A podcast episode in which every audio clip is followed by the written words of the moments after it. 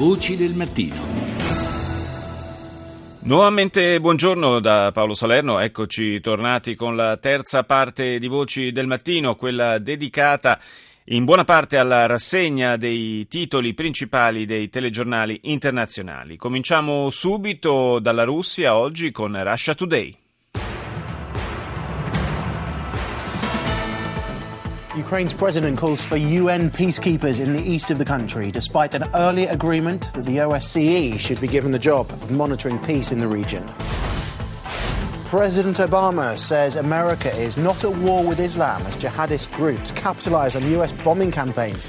Il presidente ucraino invoca il dispiegamento di caschi blu delle Nazioni Unite nell'est del paese, malgrado un precedente accordo che affida il monitoraggio della pace nella regione all'O S C E, dice la, il telegiornale in lingua inglese russo. Obama dice che l'America non è in guerra con l'Islam, mentre gli jihadisti sfruttano i raid aerei statunitensi come leva per il reclutamento di nuovi membri.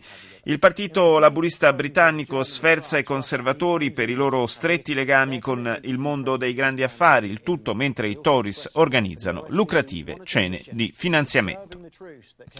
Ci spostiamo in Francia, France ventiquattro.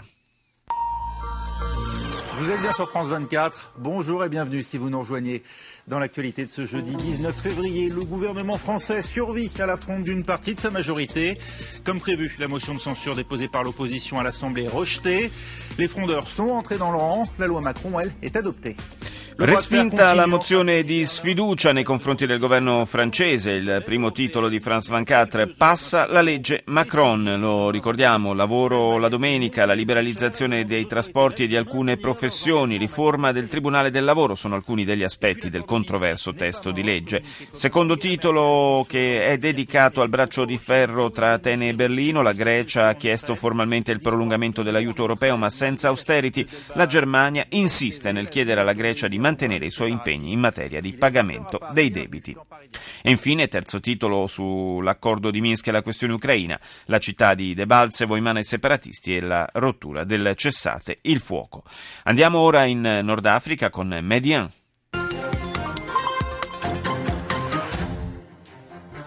أهلا بكم إلى نشط ظاهرة من طنجة والبداية بأبرز العناوين. إلقاء القبض بوجدة والدار البيضاء على ثلاثة متطرفين كانوا يعتزمون للالتحاق بتنظيم داعش الإرهابي في ليبيا. Il T G marocchino ha come primo titolo l'arresto di tre fondamentalisti islamici tra Casablanca e Ouida, erano pronti a partire per la Libia e unirsi al cosiddetto Stato islamico. E poi la Libia chiede alle Nazioni Unite la revoca dell'embargo sulle armi, infine presentato a Rabat il rapporto annuale sulla libertà di stampa in Marocco. Restiamo nel mondo arabo ma ci spostiamo in Qatar con Al Jazeera. أنا اسمي صدق حكيم دميان من قرية دوينه مركز أبو تيد محافظة أسيوط والد المختطف عادل صدق حكيم. Gli ostaggi egiziani copti in mano all'ISIS in Libia non sono soltanto i ventuno ripresi nel drammatico video che testimonia la loro decapitazione. In realtà, spiega Al Jazeera, ce ne sono parecchi altri. Quella che stiamo sentendo in sottofondo, raccolta dall'emittente del Qatar, è la testimonianza del padre di uno di loro che lancia un appello al presidente egiziano al Sisi affinché faccia il possibile per salvarli. Suo figlio, insieme a due cugini, è stato rapito nell'agosto scorso, era in macchina con altri amici musulmani, racconta, quando l'auto è stata bloccata all'entrata di Sirte da uomini incappucciati e armati. Hanno chiesto i documenti di tutti i passeggeri e anche le loro religioni d'appartenenza. Mio figlio e i due cugini, dice l'uomo, hanno detto di essere copti e a quel punto li hanno caricati con la forza nella loro auto, intimando all'autista di tacere, altrimenti lo avrebbero ucciso. Tra i ventuno egiziani che abbiamo visto nel video dell'esecuzione da parte dell'ISIS, conclude, loro non c'erano e quindi possiamo sperare che siano ancora vivi. Parliamo adesso del prossimo voto al Parlamento italiano sulla mozione per il riconoscimento dello Stato palestinese. Lo facciamo con il ricercatore dell'ISPI ed esperto di Medio Oriente Stefano Torelli. Buongiorno Torelli. Buongiorno.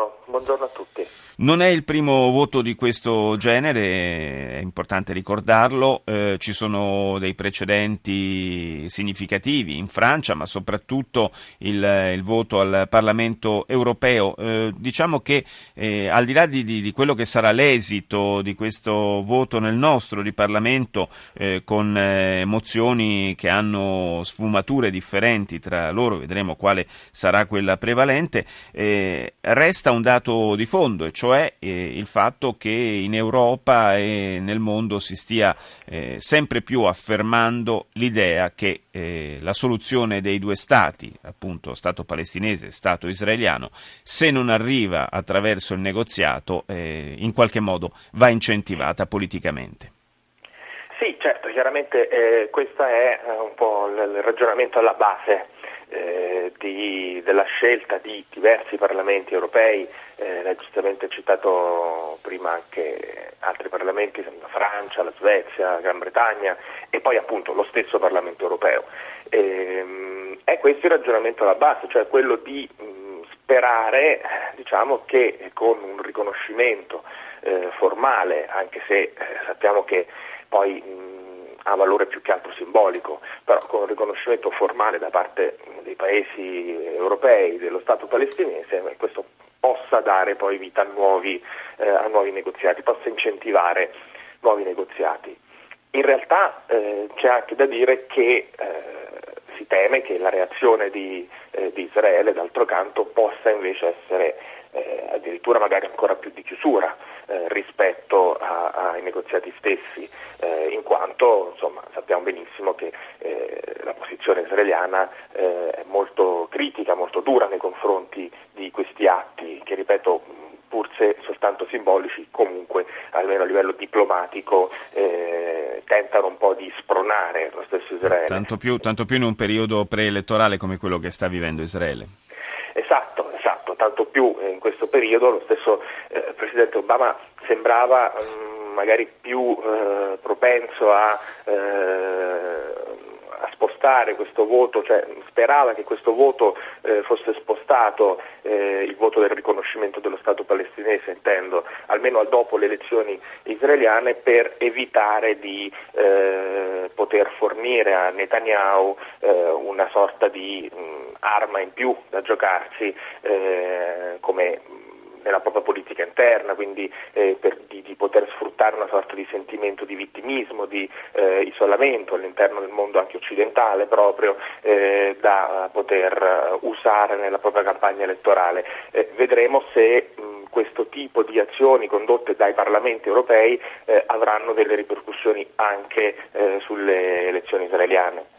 Torelli, ci sono dei precedenti importanti, penso ai Balcani, quando si stava disgregando la Federazione Jugoslava, eh, ci fu un riconoscimento unilaterale, eh, per esempio da parte della Germania nei confronti della Slovenia, poi della Croazia, eh, che contribuì in maniera determinante a, a accelerare i tempi di quella eh, disgregazione. È ipotizzabile una manovra simile in futuro anche per quanto riguarda lo Stato palestinese?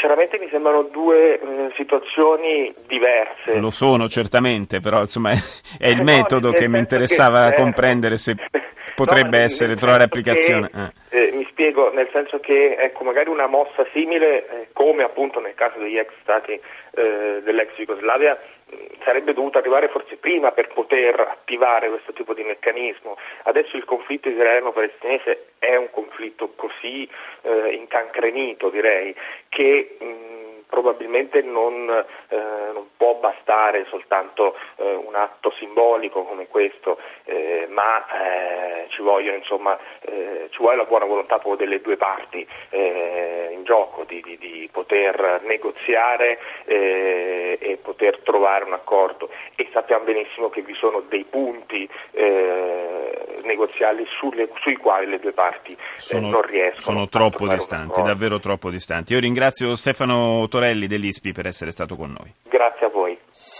Voci del mattino. Riprendiamo la carrellata dei telegiornali internazionali. C N N. A dangerous pair of cyclones wreaking havoc along Australia's coast. We'll get a report just in a moment. More signs that seem to point to a stark reality. Ukraine's ceasefire is faltering. And the record-breaking cold in the United States may plunge even lower. La televisione americana dedica l'apertura all'emergenza meteo in Australia, dove due tifoni succedutisi in rapida sequenza stanno devastando le coste orientali. Il corrispondente da Brisbane racconta delle drammatiche ore vissute dagli abitanti del Queensland. Secondo servizio incentrato sulla situazione in Ucraina, in particolare nella città di Debaltsevo, dove ormai eh, sono al, hanno preso il controllo i ribelli filorussi, una città devastata dove ancora non si respira aria di pace, ma dove anzi sembra vacillare il cessate il fuoco. Infine, da un'emergenza meteo all'altra si passa alla tempesta di freddo e neve che ancora sta stringendo in una morsa la costa orientale degli Stati Uniti e sembra non dare tregua. centoquindici milioni di persone stanno letteralmente battendo i denti, dice C N N, per i venti gelidi che soffiano da sud-est. Andiamo in India, Times Now. It is a killer flu that has claimed over six hundred lives across the nation, with Rajasthan seeing the worst impact. A total of six hundred twenty-four deaths so far because of swine flu, alarming number. More tough questions need to be asked of Vasundhara. Sulla televisione indiana un servizio dedicato alle gravi conseguenze dell'ondata di influenza suina H uno N uno. Il bilancio finora è di oltre seicento morti e migliaia di persone infettate. La situazione di gran lunga più grave viene registrata nel Gujarat e soprattutto nel Rajasthan, dove l'emergenza sanitaria sta diventando anche una questione politica, con l'opposizione del partito del Congresso che accusa il governo locale di non saper affrontare la situazione né sul piano della prevenzione né su quello della disponibilità di farmaci per la cura, mentre la Chief Minister, praticamente la governatrice del Rajasthan, afferma di non poter fare nulla di più di quanto già venga fatto. Ed ora Al Arabiya. بعد تردد أنباء عن تقدم قوات النظام وحلفائه على محاور عدة قرب حلب تدفقت معلومات عن استعادة الجيش الحر سيطرته على مواقع. Ancora un reportage dal conflitto siriano per Al Arabiya, che parla dell'avanzata delle forze di opposizione al regime del presidente Assad. I ribelli siriani infatti sarebbero riusciti a conquistare varie aree vicino ad Aleppo e precisamente Ritian, Ardatian e Bianun. Inoltre, racconta sempre il servizio di Al Arabiya, i miliziani avrebbero fatto parecchie vittime tra i soldati governativi e distrutto numerosi mezzi pesanti dell'esercito, costringendo i miliziani a battere in ritirata nelle campagne. Torniamo in Europa con la B B C. Latest headlines from B B C News. My name is Mike Embley. In Australia, thousands of people across the Northern Territory and Queensland are taking shelter as two tropical cyclones make landfall. Anche per la tivù inglese l'apertura è dedicata ai due cicloni che stanno devastando le coste dell'Australia. Il più intensio, intenso, Marcia, ormai in via di dissolvimento, il secondo, Lam, che invece mette in allarme il sud-est del paese. Secondo servizio incentrato sul vertice straordinario dell'Eurogruppo, oggi i ministri delle finanze europei si trovano a Bruxelles sulla questione greca. Il governo Tsipras ha chiesto prestiti per altri sei mesi e una sorta di finanziamento ponte che però non vorrebbe Eh, soggetto a vincoli di austerità, e lo ha eh, spiegato con una lettera al presidente dell'Eurogruppo Dijsselbloem, che ha eh, però ottenuto il no di Berlino. Infine si parla ancora di Ucraina, della crescente preoccupazione degli Stati Uniti per i continui scontri che si verificano nell'est del paese, nonostante il cessate il fuoco concordato domenica scorsa. Facciamo un salto in avanti di parecchi fusi orari e andiamo in Australia con A B C.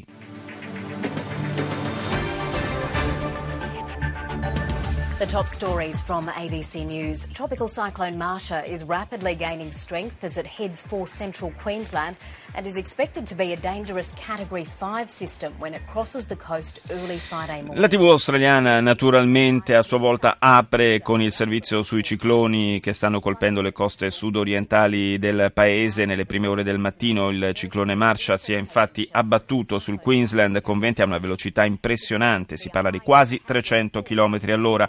La città di Rockhampton è quella che ha subito i danni più consistenti. In queste ore la situazione sta peggiorando ulteriormente, poiché un altro ciclone, chiamato Lam, si sta abbattendo sulle coste sudorientali.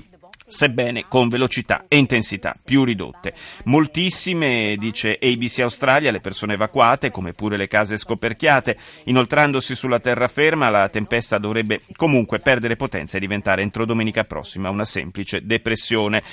Aver eh, poi il secondo servizio dedicato al primo ministro australiano Tony Abbott, contestato dall'organizzazione internazionale ActionAid Australia, che si occupa di diritti umani, che combatte la povertà e l'emarginazione nel mondo. È stato contestato Abbott per aver sostenuto che gli aiuti economici all'Indonesia potrebbero essere condizionati dall'atteggiamento di Giacarta nei confronti dei trafficanti di stupefacenti e di profughi. Da tempo è acceso il contenzioso tra Australia e Indonesia in tema di immigrazione clandestina, al quale si sono aggiunte le tensioni per la condanna a morte di due cittadini australiani accusati di narcotraffico.